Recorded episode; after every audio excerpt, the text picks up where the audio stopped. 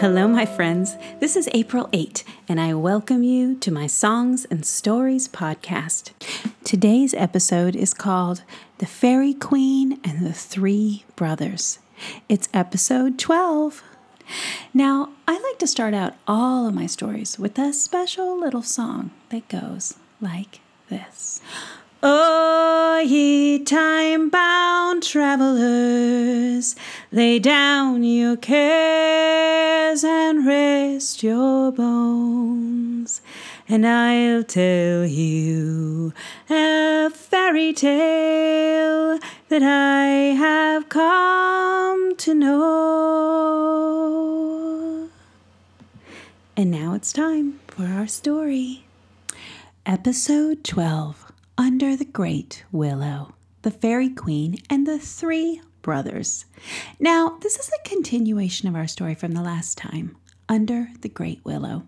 If you haven't heard that one, well, you could listen to this one first and then go back and find out what you missed, or you could go listen to the other one now.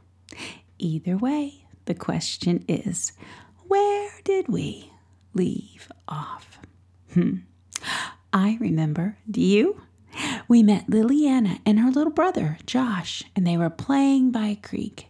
And a big old bullfrog jumped right into Josh's lap, and the two children chased that frog, and they chased it right under a great willow tree. But when the kids followed the frog under the tree, they couldn't believe their eyes. They found an enchanted ring of fairies who were telling stories. And one of the fairies stepped out and said, "I am the Bard of Fairyland," in a very important voice. And the Bard of Fairyland, and also the Fairy Prince, invited Liliana and Josh to sit down and listen to the story. Which, of course, they did, because it's a fairy tale told by a real fairy. Oh, isn't that exciting?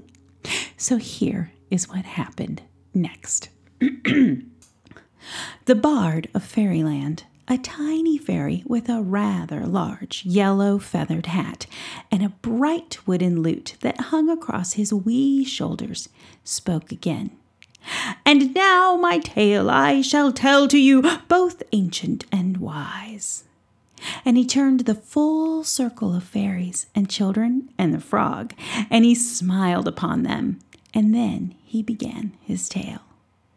"Out in the feathers of a far-off place, in the bygone days of before, or perhaps it happened right now, there stood a gleaming palace made of crystal and light, sapphires and emeralds, and the dreams of the citizens of the kingdom." And the Bard of Fairyland continued his tale. "Into this wondrous place lived a fairy queen like no other. For she was so honest, so good, why yes, such a delightful delight was she." The Bard of Fairyland waved his hand with a fanciful flourish. All who gathered in the circle leaned in just a little closer to catch every word. "Now this wonderful queen, whose story I tell, she was not only the queen of the fairies. No, so wise and brave was she that even the elves of the trees and the gnomes of the villages, why, even the dwarfs under Hawthorne Grove and the trolls of the rivers and the swamps, even they gave their allegiance to her." Well, why was she so wonderful, you ask? Well, that is not a bad question, is it? And truth be told, it was many things. But most of all, so good and kind was she that never once did she misuse the trust so many bestowed upon her. For when the trolls and the dwarves argued over the bounty of precious metals buried deep within the hinterlands of far away, our fairy queen brought them together and helped them find common ground and understanding, how to share and manage their mutual resources. She blessed every baby born within the kingdom with a carefully chosen fairy wreath of love and luck. And perhaps what made her most popular She always invited everyone from far and wide to her delightful equinox festivals. All of a sudden, all the fairies in the circle near Liliana and Josh started talking excitedly. "Oh, that festival is coming up soon," they said. "What are you going to wear? Oh, are they really going to have a chocolate fountain? That's what I heard." And someone else said, "I hear there's going to be a..." The Bard of Fairyland pulled the fancy yellow feathered hat from his head, and he waved it around to show that he was ready to continue his tale. But of course, my listeners, when one is so good and so beloved by so many, there will always be a few people who are jealous or perhaps just foolish. Perhaps they cannot distinguish their own shining light when another's is also shining. My friends, I do not know, but these few will do almost anything they can think of to try to steal the joy from the one so many others love. And this story that I share with you now is about that. Well, our delightful fairy queen had 3 such detractors, in fact. 3 brothers were they, named Pell and Mel and Quell. Now, these 3 brothers lived in a once handsome home that their long-lost mother and father had left to them down near the edge of a road that led into the kingdom's gates. The oldest brother was Pell, followed by Mel, and the youngest then was this one named Quell. Oh, these 3. Such trouble they caused each other, such trouble they caused the queen. For one day, oh, Roxy, talk about trouble. Oh, that dog. For one day, while in the peaceful village just outside the palace gates, they overheard the fairies chattering and fawning and praising and complimenting and rejoicing all over the Fairy Queen's latest proclamation that, thanks to the bounty of this year's palace gardens, the whole kingdom was invited in for a grand feast with song and merrymaking. "Song and merrymaking," grumbled Pell to Mel. And then Mel groaned to Quell, "Merrymaking and song." And then Quell snickered to Pell, "Merry song and For he was not too bright, this one. He didn't quite know what they were complaining about, and his brothers just looked at him. For you see, dear ones, merrymaking and song were not things that these 3 fellows ever did anymore. Oh, sure, maybe when they were little, but now they were so busy arguing and fighting, wrestling and biting, bickering and sniping, that they couldn't even really remember what merrymaking and song were. And they couldn't remember why they couldn't remember, of course. It was all buried under too many layers of dirt between them, and there was no one willing to do their laundry anymore. Quell said to Mel, "The Fairy Queen, she thinks she's so smart. I'd love to see her land in a mud puddle. That would take the sparkle right out of her." And Mel said to Pell, "That Fairy Queen, she thinks she's so great. I'd love to see her hold court in that palace without that fancy scepter that she's always waving around." And Pell said to Quell, "That Fairy Queen, she thinks she's so generous. I'd love to see her without her wealth and her fame. That's when we'd know what she was really like." And then Pell looked at Mel, and Mel looked at Quell, and Quell stood there for a minute and tried to think of something, but nothing happened. Unfortunately, nothing turned into something, and that something was not good. For when Quell looked at Pell, they all 3 of them had a little gleam in their eyes. Was it their own lights shining brightly? No. This gleam was a light that they wanted to steal from the queen, who poured light and love into everything she did. Could they steal that light from her? "Let us make a bet, my brothers," said Pell. "A bet," said Mel. "I like the sound of that." "A bet," said Quell. What kind of bet?" "I bet this here house, right where we're standing right now. How about that? Let us see which one of us can bring down the Fairy Queen by making the citizens of this kingdom see that she is not great like they think she is. She can't be, can she? And we are gonna prove it, us three brothers. Won't that be fun?" "What say you, brothers? Whoever wins this bet gets this here house all to himself, and the other two will have to live in the barn with the pigs and the goats and the sheep and the chickens." For, of course, Pell thought for certain that he would win the bet, and he liked the idea of having this big old house to himself.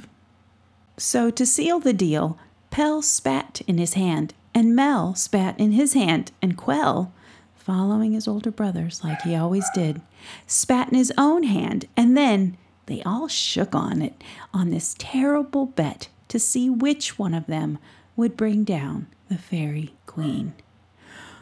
"Which one of us should go first?" asked Quell, and Pell answered with glee, "Mother always used to say that the youngest should go first."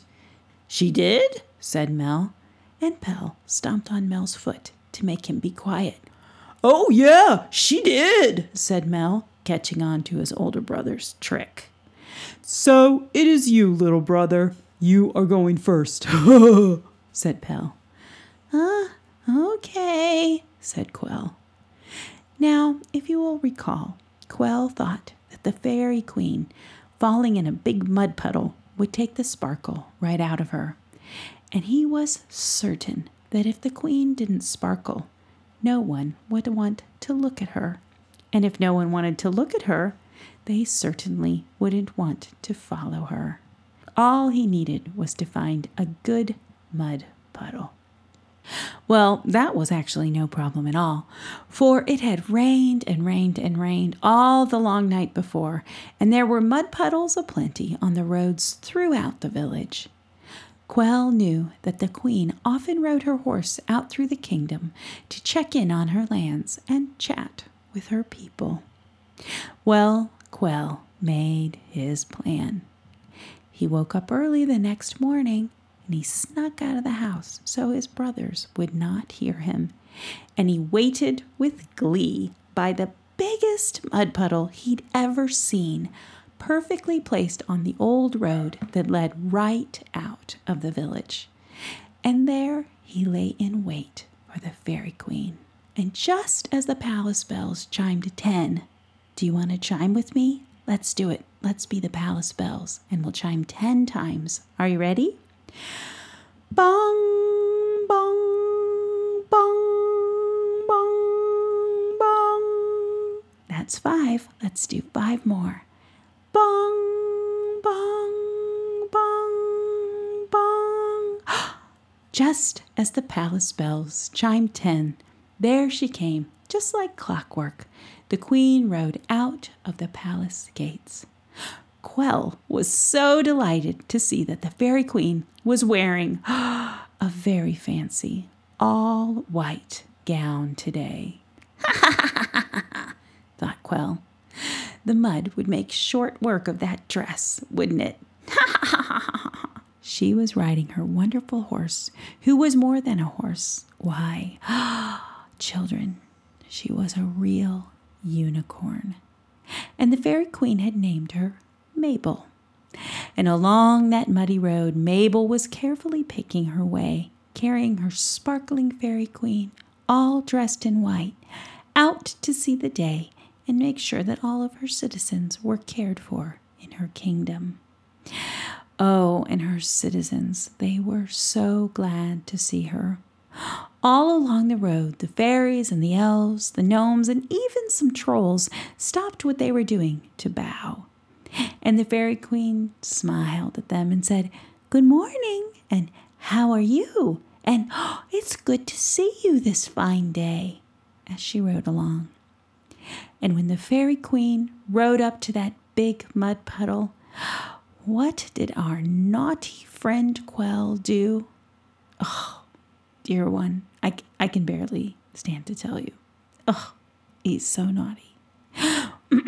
Well, dear one, that Quell threw himself, yes, he threw himself smack dab into that terrible mud puddle, and while he was at it, he flailed his whole body around like a wild thing, and he made crazy noises that startled not only the Queen's dear unicorn Mabel, but, of course, the Queen herself.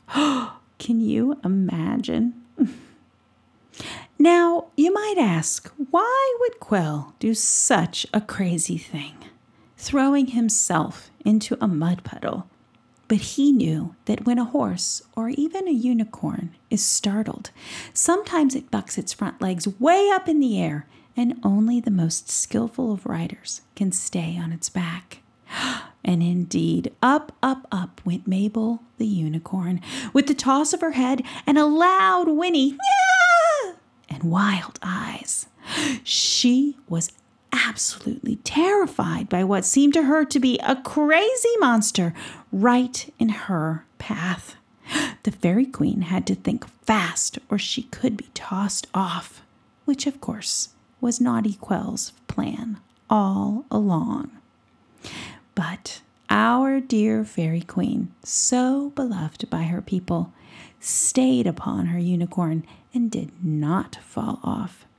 Instead, she kept her cool and gently quieted Mabel with her soft, steady voice. And then, my dear friends, our Fairy Queen did something that naughty Quell would never forget.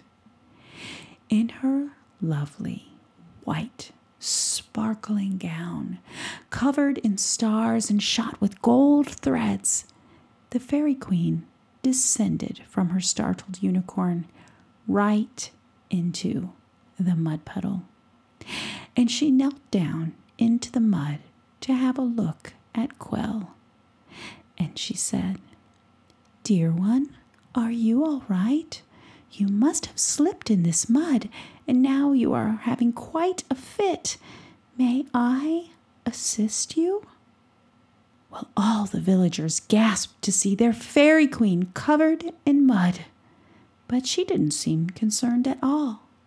She offered Quell her lovely, bejeweled hand, and she helped him out of the puddle with surprising strength. And as he stumbled up, all the villagers nearby ran up to the Queen and said, "Are you all right, Your Majesty?" And when they could see that she was, they all turned to point their fingers at naughty Quell. "He threw himself in the mud puddle in front of you on purpose. We saw him," they shouted, and they pointed, and they pointed, and they shouted, everyone at Quell. "He is the youngest of those miserable brothers. Don't you know? Why, we will run him right out of this village for you, Your Majesty. Oh, he's not nice at all. Oh, my goodness," they all started shouting. Arms shot out from every direction to grab at Quell, who just stood there, covered in mud, afraid of everyone around him. But the Queen just looked at him thoughtfully, and she said, "I knew your mother, Quell. Your name is Quell, isn't it? She was such a kind person. I'm sure you must be just like her." And she patted Quell gently on his muddy shoulder. Quell just looked up at her. He didn't know what to say. "I'm sorry, Your Majesty," was all he could think of. All the villagers stood back in amazement, and they said to each other, "Oh, wow, now that's a true queen. We are so lucky to have her as our queen." And some of them just said, amazing. Quell was one of those. Liliana looked at Josh, and Josh looked at Liliana. Wow, Liliana said, almost silently to Josh. All he could do was blink. And so Quell went home, and he hosed himself off in the yard. He felt confused and tired, but also pleased and inspired. And he didn't say anything to his big brother Mel or his oldest brother Pell. Quell just quietly moved his pillow and his blankets out to the barn. In fact, he was happy to live with the pigs and the goats and the sheep and the chickens.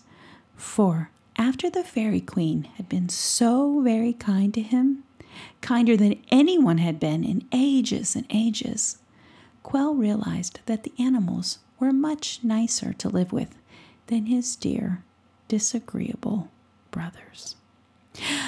But oh, my children, lest you forget, there was still a loathsome bet between these three brothers. And since Quell had not succeeded in bringing down the Fairy Queen, now it was Mel's turn. Snip, snap, snout. For today, my tale is all told out. Come back next week and I'll tell you some more of the tale of the Fairy Queen and the three brothers. Thank you for listening to the April 8 Songs and Stories podcast. To find more April 8 stories, illustrations, crafts, videos, and ideas for cultivating joyful, thoughtful children, come on over to april8.com, where I posted my daughter Mia's favorite yogurt buttermilk biscuit recipe. It's good. You can also follow me and my dog Roxy on Instagram and Twitter at april8music. And of course, there's always Facebook, facebook.com/April8. And that's EIGHT. And if you like these stories, please share them with your family and your friends on Facebook and Twitter. Until we meet again, remember, I love you and you are wonderful, just as you are right now. Love!